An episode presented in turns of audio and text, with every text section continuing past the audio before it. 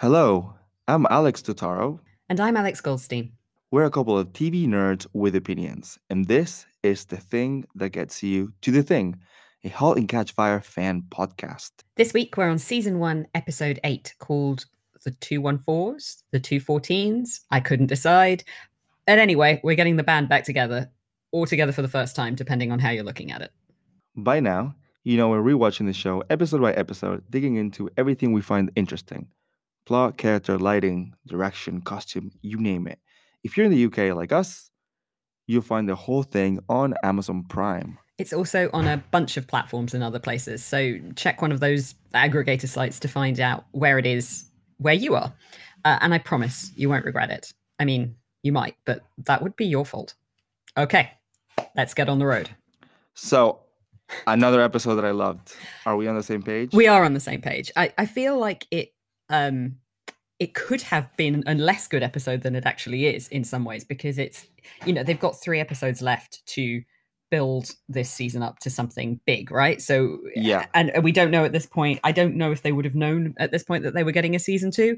So there's lots and lots of work to do and it's a transitional sort of okay let's get into the last phase of this season. Let's change things up again kind of episode. And it could have been it- it's funny i think i like it more knowing it could have been a lot more fillery or a lot more jarring but actually they handle it so beautifully and i don't know if that's because it's uh cantwell and rogers writing again and maybe like this is what they've been trying to build to this this moment where they bring all four of their characters that they've built in all these different ways and different writers have been, helped them big, build bits of it Yeah. and now they're getting to do the first now what happens when we put all four of them together and how do all four what are the circumstances that bring all four of them into that room in that way and they just they have so much fun with it and i i really enjoyed it i really did I really enjoyed it. I think you're right. And one of the things that I wrote down was thinking while watching even episode seven was that they do really well with a mission. So when they set out an objective for what the characters will achieve or the episode, and that's not to say that this wasn't the case for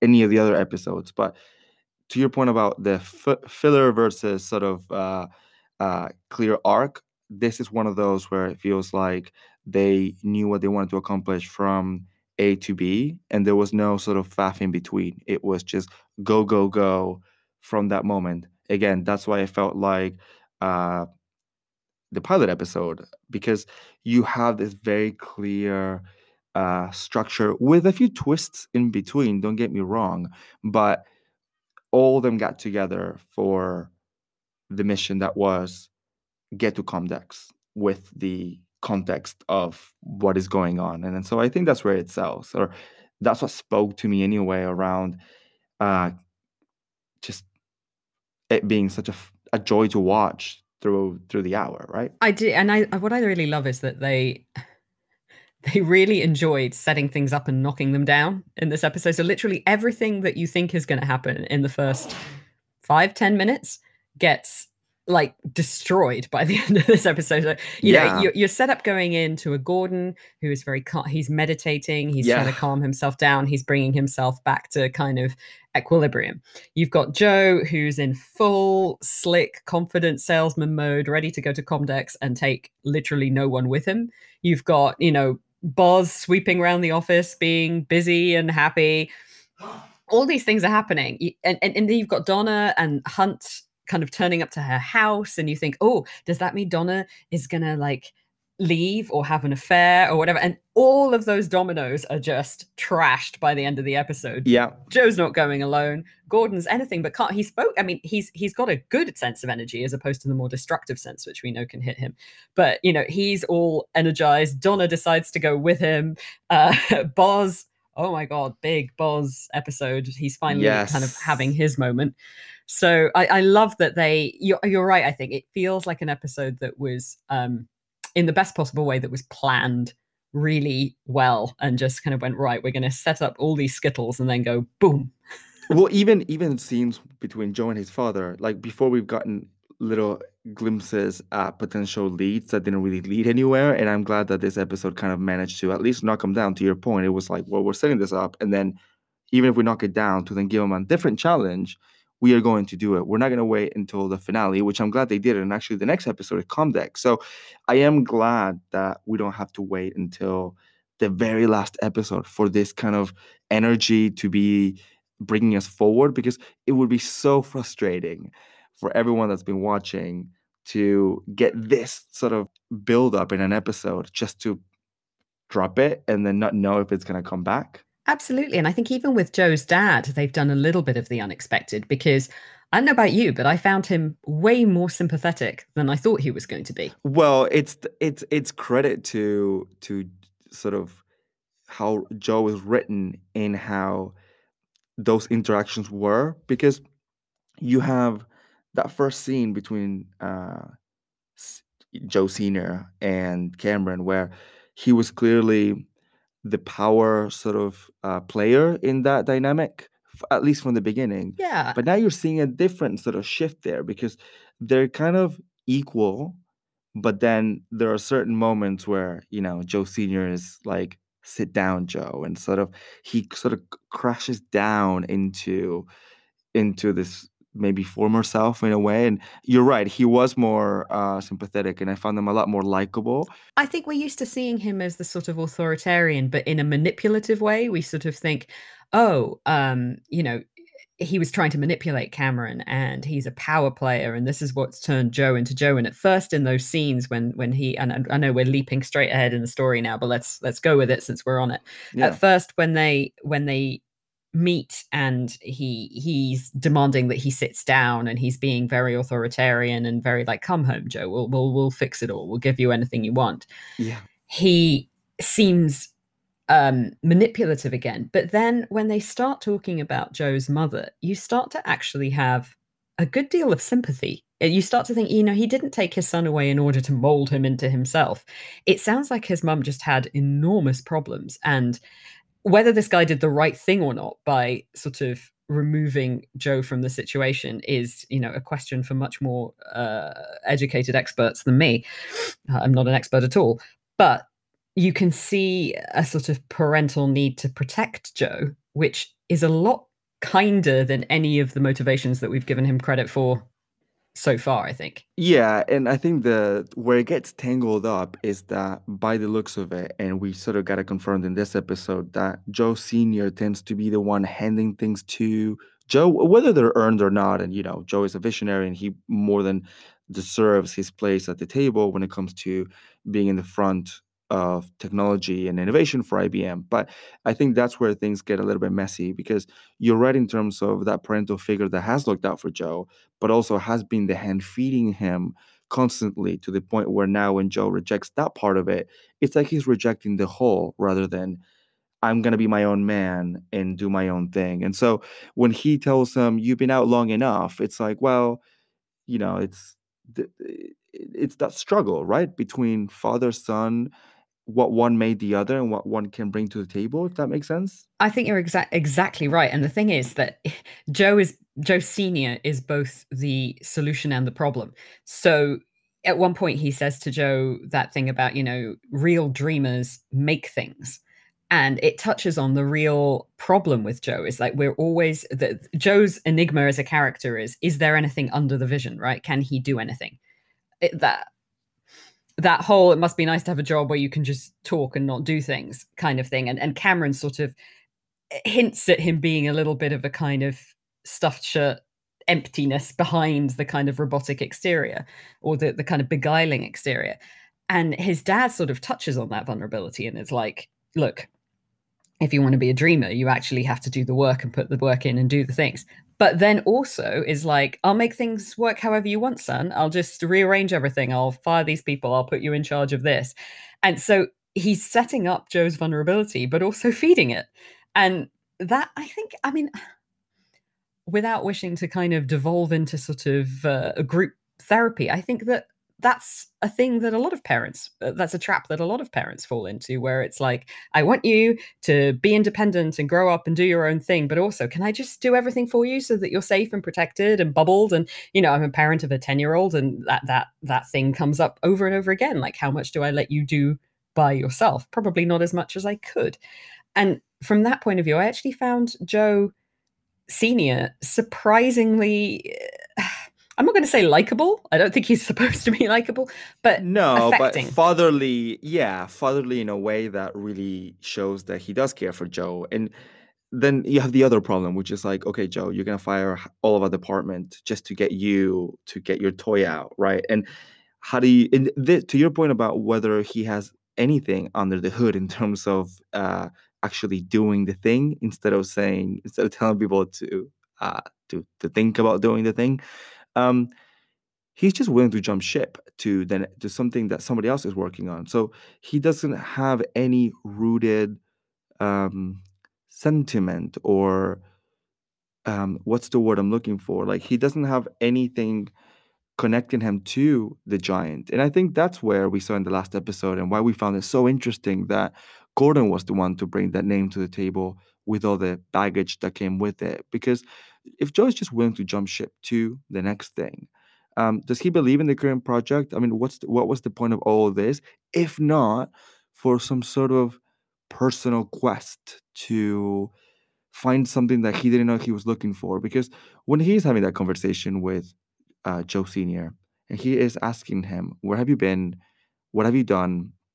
and Joe is kind of like in this soul searching mission, even though he does say that he sought out Cameron and Gordon for this project. But this is where I think Joe can be very divisive because he is selfish in that regard in bringing everyone along with him, tapping into uh, weak points to an extent, even though he is encouraging people. I mean, Gordon here is a result of that like a hundred percent that energy oh, yeah. that that he's drive pushed on he's pushed on every single button gordon has and not all of them are good yeah uh, and so eh, but he's he's just kind of been like oh he started at the beginning in that very you know in that very first episode in the first sequence of conversations it was the I read your thing. It was amazing. You've got untapped potential here, but also, how dare you talk in a meeting and I'm going to scream in your face and take your, your parking spot? You know, he has absolutely uh, sort of I suppose gaslit poor Gordon. and I know we're not always the most defensive of Gordon, but this is one of the episodes in which I have liked him the most.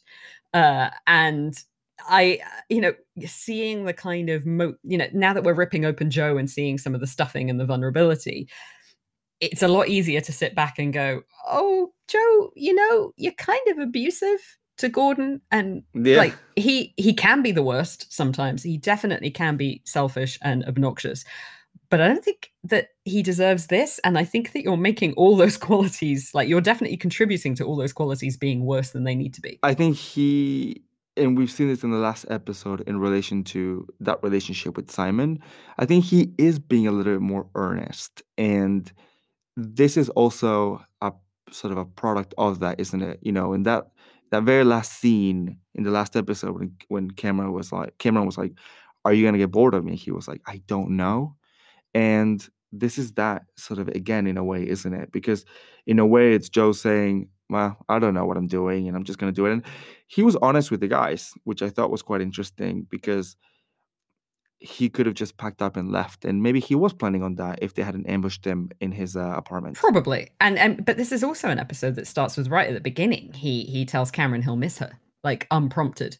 Yes. So we can already see a, a sort of side of joe opening up. And in the last episode with it sort of developing the the soul of the machine you know he he he got to that he got to a sort of place where he could go, yes, this thing needs a soul, it needs a character, it needs a personality through two actual children and through Cameron's stories about her own childhood. So you can see that, you know, and, and the fact that he sort of obviously he adores his mother and mother figures are extremely powerful, but you can see that he sort of constructed a mythology around his mother's dreamer character and the fact that you know she is a teller of stories and a, and a starer at the stars um and you can see that he there's a real childlike nature to that. Like they're really driving home the fact that joe is who he is because of these formative childhood experiences. Like he would not have learned to gaze at the stars and hope for something new. But eh, really the question now is does does he have anything? Is is that built on anything? Is it built on something that he can actually do? Um and and i think the fact that it, it it's sort of the fact that you would get this revelation that Joe is all appearance. Like all the money he has is sunk into this fancy Oh yeah, that, and, that which was great. and his uh, his thousand dollar suits. And it's like the what I love, I absolutely loved, and I laughed out loud when they go in. Like Cameron lets Joe uh, Gordon into the flat, and um, Gordon's like, "Oh no." He's packed up and gone. And Cameron's like, no, no, he, Yeah. he just lives like this. And Gordon goes, on purpose? I loved that. and then Gordon wants to give him like uh some furniture tips or something like no me and Donna didn't have much in the beginning and then we did this or whatever. And it's it's I also laughed out loud. And it was funny for again Joe to say oh yeah it worked. I don't have any money. This is the only suit I've got which I don't know if I believe uh 100% but I you know it, let, us go with it. Let's go with it for the sake of what the story needs right? But it underlines that, you know, is there anything behind Joe at all? If there isn't any money behind him, if there isn't any technical ability behind him, what is there? you know, it's it's kind of his Yeah. dad's question of are you a dreamer or are you just somebody who just needs to have all the steps built in around you to make it feel like you're a dreamer?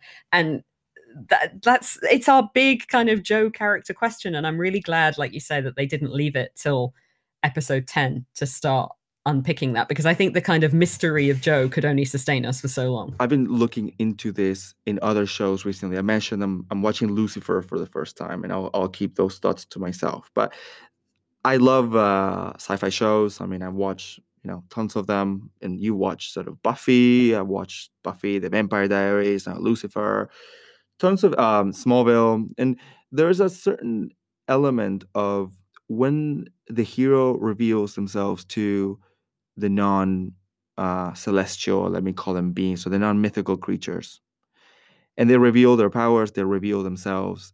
And 95% of the time, when done correctly, the shows are better for it.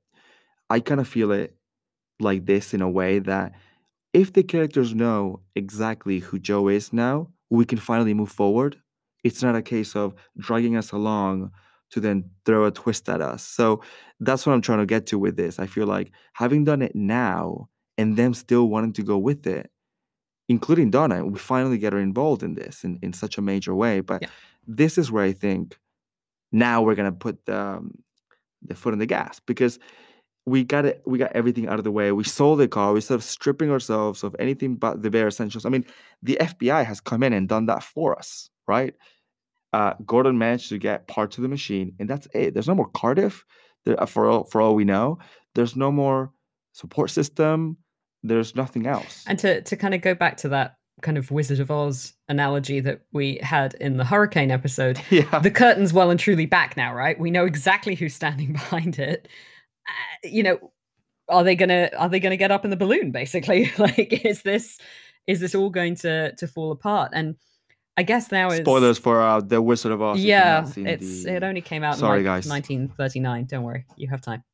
Uh, so I guess that is the the kind of I know we dive straight into Joe there, and I and I think it, that's a really nice way in. But just to back up a bit and look at the kind of big things and moments that happen in this episode. We do finally get to dig into Joe, but I think this is the episode where we finally crack open Boz. And that was really great. I mean, like, we talked about Boz needs his own episode, and I think if he's if he's going to get one in season one, this is it. And it happens so quickly and almost confusingly to the point where I was like, yes "What? Um, who? when did this happen when?" yeah did i miss an episode I, I honestly agree. thought for a second that I jumped ahead. I was like, is there the episode where they and, and of course it all kind of comes out in in explanations and uh, conversations afterwards. yeah But that whole sequence from Boz coming into his office and finding Nathan there, having that conversation, bursting through to to sort of make his inspirational speech to Cameron and then being arrested. That well being aggressive to cameron in the first place right Oh yeah. Yeah, yeah. Throwing her out of the office and being kind of dramatic and Yeah. and kind of yeah deciding I think i don't know you who are you again Yeah. And and you think to yourself, why are you being who what what are you doing here? And you realize, of course, later, Yeah, and thank God because I was disappointed if that was the case, just Yeah. because Nathan was around to sort of undo all the sort of relationship building he's done with the team and everyone else, especially. Cameron. and right? what I loved is that and, and this is finally long overdue the Toby Huss appreciation moment because he's Here you are. wonderful. Oh, he's so good. He's just so good. But what I really love is is how aware he is of um of Bosworth's own play acting. So in that scene where he sort of starts to uh where he sees Nathan and then throws out Cameron, he starts to really play up certain personality traits, which you can see it's Boz performing. So he starts saying things like like really emphasizing some of the southern terms, like saying bidness and curfy. Yeah. And he really, really plays it up to the point that I was like, at first I was going, man, this seems a bit over egging it, Toby, mate. And then I realized it's Boz performing. Uh, and I realized how clever it was. And for the first time, like you see his office really in like it's the first time I think since Joe's interview that you see his office in daylight and it doesn't feel cozy. You can see some light through, and by the end of the episode, he's at home with no curtains. Everything is out in the open, and he's sort of sitting in the middle, Absolutely. almost almost free. Yeah. Even though you know that that might not be the case. All that sort of posturing has been stripped away from him. And in it, I mean, it's just such a wonderful, beautifully done performance. And he just plays with Boz's ability to posture and the salesman side of it, and then allows this really quiet, elegant vulnerability when he's in the house with no curtains. And also, uh, you know how I've always said that like Donna and Gordon's house is yellow and green, like the, these colors that come through from family. And I couldn't help noticing that when Boz is sort of sat in that chair talking to Cameron, and they they pull the shot back, the walls are yellow and green in there, and it's almost like it's like it's home. yeah, those are signifiers for family and home. And it, I don't know why those colors in particular, but it just felt very peaceful and very quiet. And Boz is not a person that we've been really associating with stillness and quiet. He's somebody who's like picking up the phone, uh, nagging at people, being a bit of a dinosaur in meetings, trying to get in there and get to know the developers, whichever side of him, whether good or bad, he has been a sort of meddler and a busy person and suddenly he's still and it's but it makes sense it makes sense that he's come to that point and just sort of been re- kind of reduced down to his most essential parts but they're good you know his instincts are good and they're and they're so much warmer than the the fir- the guy that we met in the first episode who was all like bluster and bad jokes and nonsense and like I've never wanted a character. Like as soon as I realized that he's in serious legal trouble, I'm like, you better not be writing him out because I have just started to get really invested in this guy. so, so But somebody frame Nathan. absolutely, and it does lead me to think again. You know, are we supposed to think that Boz orchestrated that beating, or are we supposed to think that Nathan did it? And if Boz did do it, well, the loop to here and the amount that he's been transformed by that whole relationship with three out of the four because he doesn't know Donna. Um, you know, the way that he's been transformed by knowing Joe, especially, but also Cameron, like that. Suddenly, we're seeing the result of a lot of relationship that's taken place off screen. Those are really good observations. I love the uh, the home observation, those colors. Um, the the the great thing about Boz to me is that from day one, he was just kind of set up to be the the not the bad guy, but the naysayer and everything else that was going on around him, right? He was meant to be the sort of to your point, the dinosaur that just didn't understand what the kids were working on, and so was just there to maybe um, you know sign the checks and and that's it. For the for him to come this far and for us to like him this much, I think it really speaks to what the show is capable of from a character's point of view in terms of growing a character and that and sort of having an arc that's that's worthwhile because Joe, Cameron, Donna, Gordon, maybe not so much Donna, but from day one, if we sort of get who they are, we sort of understand where they could go based on what we're being shown. But Boz, to be honest, and we've said it, I was surprised that he was in the pilot episode. I was surprised at how much screen time he gets from day one because he's not featured anywhere. He's not featured in the show's key art. He's not featured as sort of one of the main characters. He's not, and yet he's in the opening credits. So you know that he's going to be significant in some way. I'm really impressed with what the writers have been able to accomplish with them because I do think that, you know, not talking about later seasons or episodes at all, I do think that he has been that balance that we always talk about, whether that's going to be there. He's just been that balance of screening away and eh, in a wider uh, scope than we realize. Well, I mean, obviously, as people who are chatting about the show endlessly, one day the dream is to have, you know, Cantwell and Rogers sit in a chair and ask them all the questions. Tell us. And my big questions from this about Boz are did they know that they were going to take him on this arc, or was it something that developed a little bit more organically? Did they put him in there at the beginning in order to be the guy who takes the rap for the financial issues at this stage? And if they did that, did they anticipate kind of making him so likable that you want to go, oh, come back, come back from prison though, yeah, because we really like you. um, and you know, I'd, I'd, just love to know. Obviously, yeah, Toby Huss was clearly significant enough to the team to put into the opening credits, um, and you know, is, a, is an accomplished actor. So, where along the line did Boz become so important, so integral that he kind of gets half this episode effectively to himself. Um, and gets us all going, you know, he but and you know, there's a bit where kind of Lev and Yo-Yo start gossiping on the porch and Cameron's sort of obviously feeling a bit queasy and guilty. I was so furious at Lev. I'm like, you told him to switch on the machine and now you're turning on him, you little brat. There's no loyalty here. kind of reminds so, me when um, Donna was telling her mom about the whole thing with Hunt, and we'll get to that. And Donna's mom is just loving the gossip, right? They're just she's just like she's loving that tea. Let me bring my mug yeah, out. Hold just on, like slow down, slow stir down. it. Give me all the details.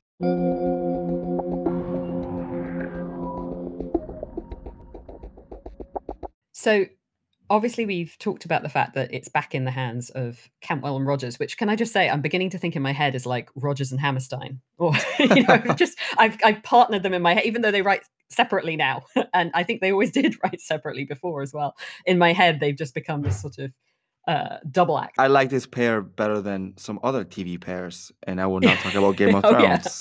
So let's go with that. Indeed. Uh, so it's back in their hands writing wise. But we have yet another new director in the director's seat, okay. and it's another woman. Hmm. Uh, it's uh, director Daisy von Scherler Mayer. I think it's Meyer rather than Meyer because it's with an A, but forgive me uh, if it's wrong. So she is combined film and TV background, um, known for directing and co writing Party Girl, uh, Parker Posey's uh, vehicle, Madeline, the Guru. She directed both of those as well, a few other things. And then she's done the kind of jobbing TV director thing on things like Mad Men, uh, Mozart in the Jungle, Orange is the New Black, Ooh. Chuck, which I liked probably more than I should have. and my absolute like pandemic lockdown best beloved uh, crazy ex-girlfriend she directed uh, that text was not meant for josh so that was my lovely little oh hey i know that one nice so knowing that, knowing that uh, you know she's kind of done a bit of everything, was there anything in her direction and any of the setup? And you you tend to be much more observant of this stuff than I am. I've noted down a couple of things, but what did you see and uh, what do you think was kind of coming from her uh, or coming from the kind of needs of the plot I think there are a few things. The most straightforward to pick out are some of the mirror shots. So we talked about reflections in previous episodes, but this takes it to the next level because we are getting that transparency now. It's not so much all these all these games. I think that's where uh, the meaning of this camera work comes from uh, at this stage of where we are in the narrative. And we have a lot of this, especially when they are mapping out how they're going to position the machine in terms of advertisement at Comdex or what's going to make it stand out. And you have all this, um, all these shots that are basically pointing at the ceiling, which has a mirror for some reason. Um, it's that which is very Vegas hotel from the 90s. I've never been to Vegas, but I've seen a lot of films. I have been to Vegas, and yeah, it's exactly that trashy. It is exactly that, isn't it? And a mirror is a reflection of light. So it is really interesting to see how uh, she plays with this device in terms of whether we are seeing a warped reality of what is really going to happen because we know that all that is upended, right? As soon as the FBI comes in, all that is suddenly gone. So some great foreshadowing there with that scene of the FBI, etc., that raids the office. First, we finally get to see the giant when Gordon breaks into the office, which is a beautiful looking machine, if I may say so myself. And then he immediately takes it to pieces, which is yeah, he immediately. We also get to see a symphonic for the first time, which Mhm. has a Briefly. piano attached to it. We'll talk about that in a in a second. But I think a lot of her more fast-paced stuff is really shown in here. And you also have a lot of close-up shots that are very still and really allow the characters to move about in the frame. What do I mean by this? We have that sort of short monologue from Gordon when he's explaining to someone, we don't know who they are, uh, we don't know who he's speaking to, but he's talking about the the buzz of uh, Comdex and what it's like and what he um, when he was there in 81 and the camera just sits there in such a way that it's just such a joy to really bring out the actors. Again like Scoot McNairy does this not diluted that's not the right word but he does this sort of kid-like wonder with uh, with a touch of uh, lack of self-awareness that really does spark something and I it's it's it's a joy to watch even though you're kind of like Gordon you're a bit over your head? One of my favorite things about that sort of it's an exposition speech. It's right it's a it's a here is what comdex is for people who don't know.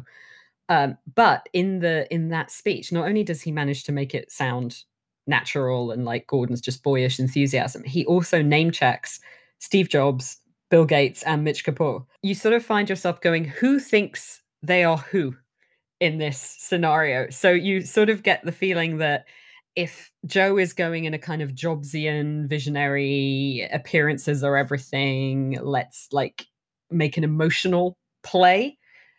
Is Gordon supposed to be our Bill Gates, who is more kind of like more associated with kind of functional brick building, but pushing the envelope of what that something is is physically capable of doing, um, rather than worrying as much about sort of the the lifestyle element of it. And you know i just i love the fact that it grounds it in time and space and that it gives gordon a chance for the first time and we can we can go more into kind of gordon and and donna's arcs uh, in a second. But i love that gordon gets given the space here to be enthusiastic because up until now he has been frenetic or catatonic. He hasn't really had a chance to be playful. And you know he's funny. We get we get the we get the joke about how joe lives. Then we get the kind of slightly gift of the magi kind of goopy story about when he and donna were going to get married and she sold the ring or you know to, to get him what he needed and all the rest of it. Um and it's just really nice to finally not just get a crack a kind of a look under joe's hood but also see the part of Gordon that Donna talks about when she I remember saying that you know when she was talking to Hunt and she talks about Gordon with kind of like respect and admiration for the first time and you're like oh that's why you got married. Now you begin to see the reason why they were ever in a relationship why this pragmatic slightly beaten down woman who's sort of sitting with her mother going this kind of thing has been happening since the day we met you know you see where she how she got to this point and why she still might be standing be- beside him beyond the you know sunk cost fallacy of I well I've invested this much time and two kids into this so I've just got to stay around. Eh, you actually see why she might love him and have some eh, passion and enthusiasm for their relationship at some point because when Gordon is properly enthused about something not just worried, not just trying to solve a problem, but actually wanting to put some energy and life into it. You know, he's really way more likable. and it's funny because in this uh, episode, he actually gets quite smug and manipulative, like when he kind of dangles Cameron on a string. And I liked him for it. I was like, oh, thank God you finally found some sort of like energy, some sort of commitment to this thing, even though you're doing something that is blatantly manipulative not great. I like you more for it. I mean, that probably says more about me than him. no, yeah, totally. And uh, again, continuing on with uh, with the differences between previous episodes, especially the last one where the camera was hanging over Gordon a lot of the time. Now it's clearly in front of him, right? So he does have that stability, and I think that's the biggest takeaway for me in terms of that camera work. That there seems to be a level of stability, maybe except for some of the FBI scenes where you do get the sort of rush and the editing of the door being breaking open and and him taking the the, the machine apart. Uh, obviously, he's got the moment where he throws the symphonic into the to the to the ground and he and it smashes into pieces. But if you if you just quickly skim through the episode, what you'll find is that we go back to a lot of still shots that really emphasize reaction and in a close up way with someone's sort of shoulder in the way or something like that. That um, it really is quite flat. Um, and in it's flat in shot, but it's given depth by the lighting and the hues. And I know I'm talking about basics here, so please bear with me. But that was the sense that I've gotten. And from from frame one, where you have Gordon sort of meditating, that's what it feels like. It feels more serene. And going back to your point about Boz in that chair, it just doesn't uh it doesn't feel like a fast moving, sort of uh really in your face uh, anything. It just feels very sort of organic, if that makes sense. I know it's a difficult one. To, it, uh, you know, it's not very tangible, but I think there's such a harmony between the lighting and the shots and just the acting that it's almost like you can just sit back and watch rather than uh, be given clues based on where the camera is pointing. And this is key, right? Because we're talking about something that was that uh, a big chunk of what's going on in this episode happened off camera. So I think for this to be the case and how we're finding out, it's kind of interesting. I don't know if you felt the same when watching or if you picked up anything else that I haven't. No, actually, I pretty much wrote down uh, with less uh, eloquence the same things, which is that I noticed that you know there there are a couple of patches where everything's very fast. Like I noted the editing work when Gordon is stripping the giant and trying to to kind of take all the pieces with him is it's like super frenetic. And there's as things are falling apart, there's a certain amount of kind of wooziness in the camera work. Like it feels a little bit um a little bit handheld, a little bit kind of nauseating at times. But then the rest of it, what I remember really strongly from that episode is that slightly wider shot of Boz in his chair with the with the windows and the curtains open, um, or the the kind of really close close ups on Donna's face when Gordon is having his various kind of incidents around him. And it was it was actually in the lighting. I noticed that um, a lot of the time when Donna is having a sort of revelation that things might be might be possibly you, you can see her debating whether things are coming to an end and in those moments like the lighting was such that her hair almost looked black and when she then gets sort of invited into the world a bit more, she seems much more vibrant. Like her hair color comes back. Um, and there's one shot in particular where she kind of walks through uh, a doorway in the house, and the camera is positioned in such a way to make very clear that there's pictures of the girls and the family on the wall. And it's like she's making her choice to walk away from Gordon's whatever madness feels like a, a, a, harsh word but she's walking away from whatever kind of maelstrom gordon is developing and towards the family. And she goes through this doorway and the pictures of the girls are on the wall and it's like she's making her choice. And then in the next scene you realize she's gone to the giant. And really she hasn't walked away from gordon at all. She's walked towards him because where gordon is you know where his heart is to be found is always in the garage right? It's back to the the days of constructing computers in the garage and all the rest of it.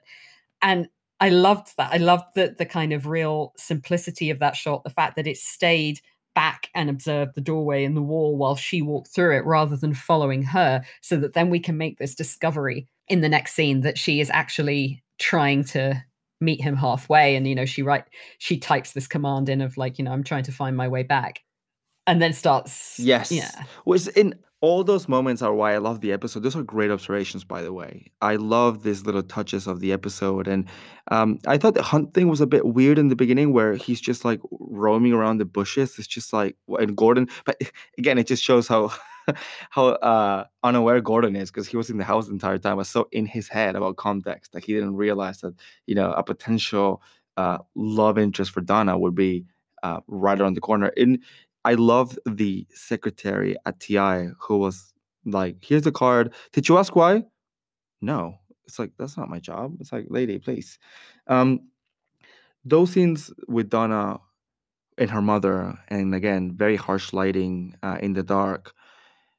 And again, Kerry Bishé's sort of uh, lostness in her eyes when, but like you can tell that she's such a caring person and just is properly torn about what this would mean. Because I think, and Gordon says it, he tells her, You're crazy too. I know you are. And that was the funny thing because it's kind of like she's been wired and and sort of coiled to just be stable and it can no longer hold and i, I i've said this uh already but i love that the symphonic kind of represents the best of both of them. I mean clearly it was uh related to donna's uh master of the piano and that's such a beautiful thing because it sort of talks about how they were passionate and personally very very involved maybe more than just creating a machine but just creating a machine that is them. It's sort of more their child than their children are. Yeah. No no, no yeah yeah totally. I was a bit confused but then it sort of came to be when she finds the the ring in the symphonic and it's like mm. gordon if you were hiding it there don't trust the computer she's gonna find it i didn't i didn't know whether that was from when he originally proposed and just happened to leave it there. Like that bit was a bit confusing until Gordon tells Cameron, and which was a really nice scene because you can tell that even though he is lost in his own thought, uh, not self-aware, um, just very floaty, he then makes these connections that go above and beyond action, right, or words. It's just sort of um, rooted in these principles that they build together in a way. And I just thought that was such a nice thing. And maybe that was the turning point for Donna, right? Maybe the symphonic had to be smashed for them to move on to the giant. Well, also in her, in him smashing it, we we discover really because I mean, one of the things that I've sort of written over and over again in my notes is what happened in 81 what happened um, but people in reddit are saying, "Can we please get a spin-off with uh, them in 81?" 1981. That's it. That's all I want to know. But what we do know is that Donna was the one that pulled the plug on the symphonic. It was her that was in charge of uh, the money, basically, because she was getting it from her family. And what I really love structurally about this episode and how it leads on from previous ones is we've talked a lot about how you know Donna and Joe needed to build up to their moment because they didn't really have a lot in common and they're finally finding a sort of common ground. And in this episode we actually finally see what their common ground is. Donna and Joe both come from families who have given them stuff.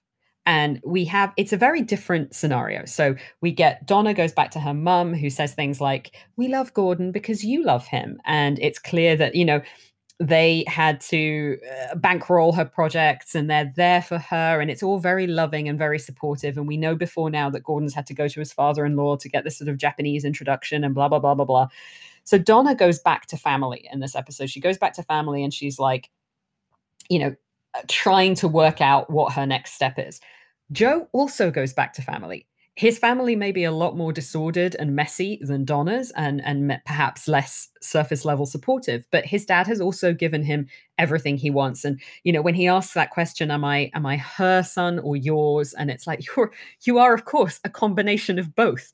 Uh, it's it's an inexorable kind of combination of both. You can't do anything about that. But they both go back to family. Gordon and Cameron don't, as far as we know, have family to go back to. We have no idea what's happened to Gordon's family. We don't ever really hear about them. He doesn't really ever reference them. The only family he ever references is Donna and the kids. And Cameron, we know we know nothing about her mother, but we do know that her dad has died and that she was close to him. And you know, she kind of carries around these little remnants of childhood. So ultimately by by by virtue of the fact that Donna and Joe have kind of gone back to their roots which is what they know and what they come from you get the two sort of orphans, the two emotionally homeless people who have never been able to get along, who have never kind of seen eye to eye on anything really, uh, uh have a very grudging respect for each other's ability to do the job.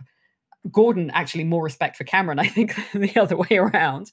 Um, and finally, we have their moment together. So we've talked before about how the show really likes to kind of stir the pot and match up different characters in different ways. And we are long overdue a Gordon Cameron kind of reckoning of sorts. And it, this is really unpre- an unpredictable way of approaching it as well, because I didn't necessarily see that Gordon would be going to Cameron and being like you're the person who understands this you're the person who built this stuff you get this all i I didn't see him giving her that much credit. And I, you know, I think it's done in such a beautiful way because they have nothing left but each other.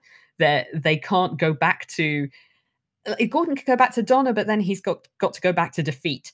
And you know, Joe uh, Cameron can try and go back to Joe, but Joe will always try to save Joe first. So finally, they're, they're just sort of naturally forced into a confrontation that's long overdue and i really liked the the structural way that happened and also what it what it told us about uh, sort of the potential future. So we're, we're coming coming to the end of a season which means we've got to set some trails get set some breadcrumb trails for things. It's like well how how are donna and gordon going to reconcile being you know, the flip side of Joe and Cameron. We never really saw Gordon as the flip side of Cameron, but he sort of emotionally he is. He is to Donna what Cameron is to Joe, which says really interesting things about Donna, who we haven't seen. We, we we know that there's so much more potential there that we haven't tapped yet. We've established that over several episodes. There's um, professional potential, there's personal potential. We like we know it's there. And then, you know, what does that say about how disruptive Gordon is going to be in the future and whether or not that's going to be productive disruption because we also know that you know his vision of computing is very different from Cameron's and from the benefit of being in 2020 and it's maybe the only benefit of being in 2020 we know that Cameron's vision is going to be the one that leads in the next 20 to 40 years. Uh so I, I, I just thought it was structurally incredibly interesting I love the episode. Yeah. Um, That's the short way of saying what I just waffled for 10 minutes to say. No, no, you you know, what else can I add? I mean, it's you're totally on point. I think all these things coming together again and not being a season finale is truly remarkable because otherwise th- this could have been a season finale easily, right? It could have Absolutely. been something where you set up all these breadcrumbs, you set up this cliffhanger, uh, you don't know uh, what Comdex will be like if they'll even get there. You know, you you're setting up um, a, you're you're hitting the reset button essentially. You're sort of stripping them of everything, just a machine which they've sort of illegally acquired. But you know, Gordon found a loophole. Great. Um, no money, no kids, no team, no Cardiff, no Boz. So you are setting up this sort of um, the band properly gets back together. And to be honest with you, this is probably how it should have been from day one, but they danced around the structure they needed to to dance around just because of all the backgrounds that they were coming in from. So this is why I'm really excited to see whether the momentum continues in the next couple of episodes and yeah. and, and hopefully we don't lose sight of this. Because there's some big moments in here right? So you you you have the you know what is now going to happen to Boz who's obviously in quite substantial legal trouble um you know what's going to happen to the machine? Are they even going to make it to comdex? Are they still going to have their like booth or whatever? Are they going to are they going to sell this thing? Um but you also sort of have some big character moments like gordon is the one that gets to give the inspirational speech this time. Like it's not joe it's in gordon's hands and it's the last person you expect you kind of think cameron could do it uh, and maybe Donna could do something like that, but you don't see it being in Gordon's hands, who's been always so kind of mired in the detail that it's really hard to imagine him kind of setting a vision for the whole thing. And with all those big notes, like Joe going back to his dad, breaking the bat, which, by the way, my notes were like, is it is it that easy to break no, a bat over your not. knee, even if you are giant Lee Pace? uh, Lee Pace so, appreciation moment for breaking the bat. I mean, I was impressed. Ding I've done taekwondo. I could barely break the little wooden panel. So well done.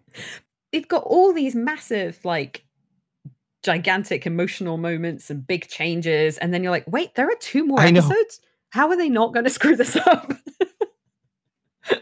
I would. I would really make a mess of this. I love that Barry comes back in this episode as a friend to Boz. Again, we're not forgetting about um, Barry, even though they were like, "Is this who you want as your lawyer?" Oh god.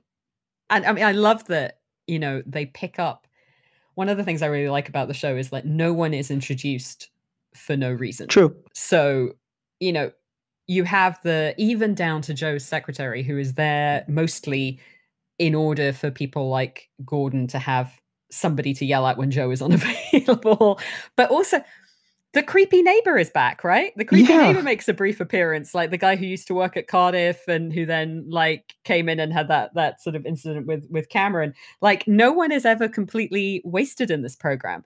Um even the fact that you know i think we've seen hunt's secretary before as well and you know she has that kind of awkward exchange with donna to tell her that hunt has basically packed up and run off into the night which happening right after he had a look at the computer plans and had this whole incident in lubbock and turned up on her doorstep and like when he turns up like that, I was like, oh, it's like the opposite of Joe in the storm. You've got Joe in the storm who is muddy and transformed and whatever, and then you've got Hunt in the sprinkler, and Yeah. he's just like, he's not, he's not measuring up to that. No one can measure up to that. um, oh well, you know, quite. But you know, there's this this whole kind of little bits of like, where the hell has Hunt gone? But what I absolutely loved about that scene, and again, it's in the little tiny details that I enjoy so much. Hunt's left, and the secretary hands her the office card, and it's all signed in the different signatures. And I just didn't you just have that moment that you remembered like every birthday and every leaving do and every event at an office ever where you get the card and it's like the office hot potato, and the object of it is to get it off your desk as fast as you possibly can because like you do not want to be stuck with the bloody card.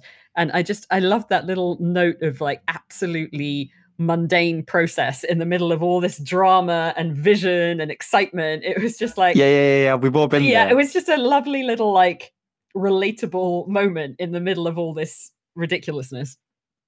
Um, and I really enjoyed that. It was it made me laugh. I was actually surprised how funny this episode is.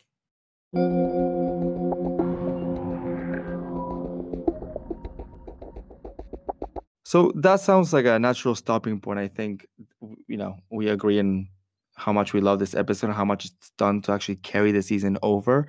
Um, do you have any other thoughts as to? We haven't talked about the name actually. Yes, actually, that, so that was going to be my my big question was what is it? what Yeah. does it mean? I don't understand. I think it's legal. I think it's related to the FBI investigation or the money um, Oh. hacking. Is it like a tax code or something? Yeah, I think so. Oh, okay. So my brain was just like, I have no idea.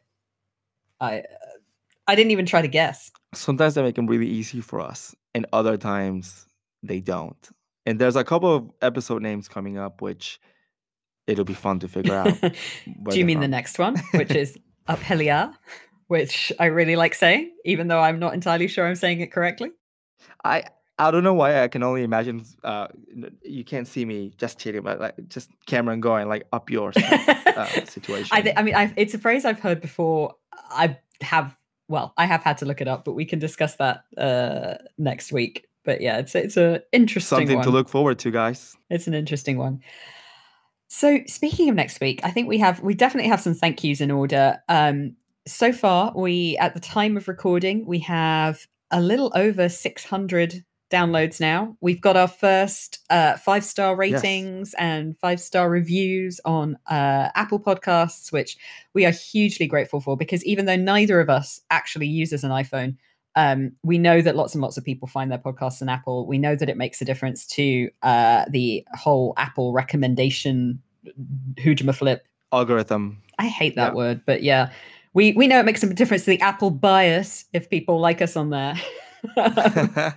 so I, buy. d- I don't have any problem with Apple. I have, in fact, had an iPhone for many years. I just finally got bored of it.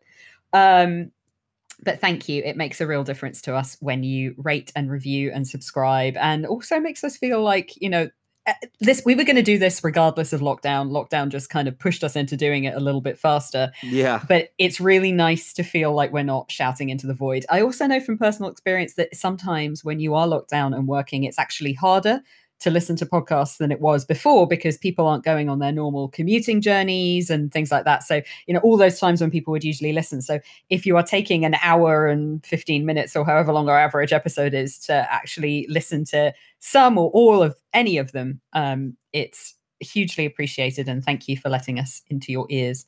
Yeah, thank you so much. And actually, some of the great feedback from Facebook groups and Reddits, and we know it's a difficult one to get into if you've not seen the show, but I am so impressed at those of you that have stayed along with us and really just wanted more about the show because you love it as much as we do. And I'm so comfortable with that being the case in terms of if all we're doing is speaking to you, the hardcore fan, that I'm happy with that because I think we're it's it, from what I've seen it's such a great community online, which is very fitting. So thank you guys so much. We are nearly done with the season. We'll be doing a season wrap up as well, um, and I'm looking forward to seeing how we um, evolve. So thank you so much, and we'll catch you on the next one.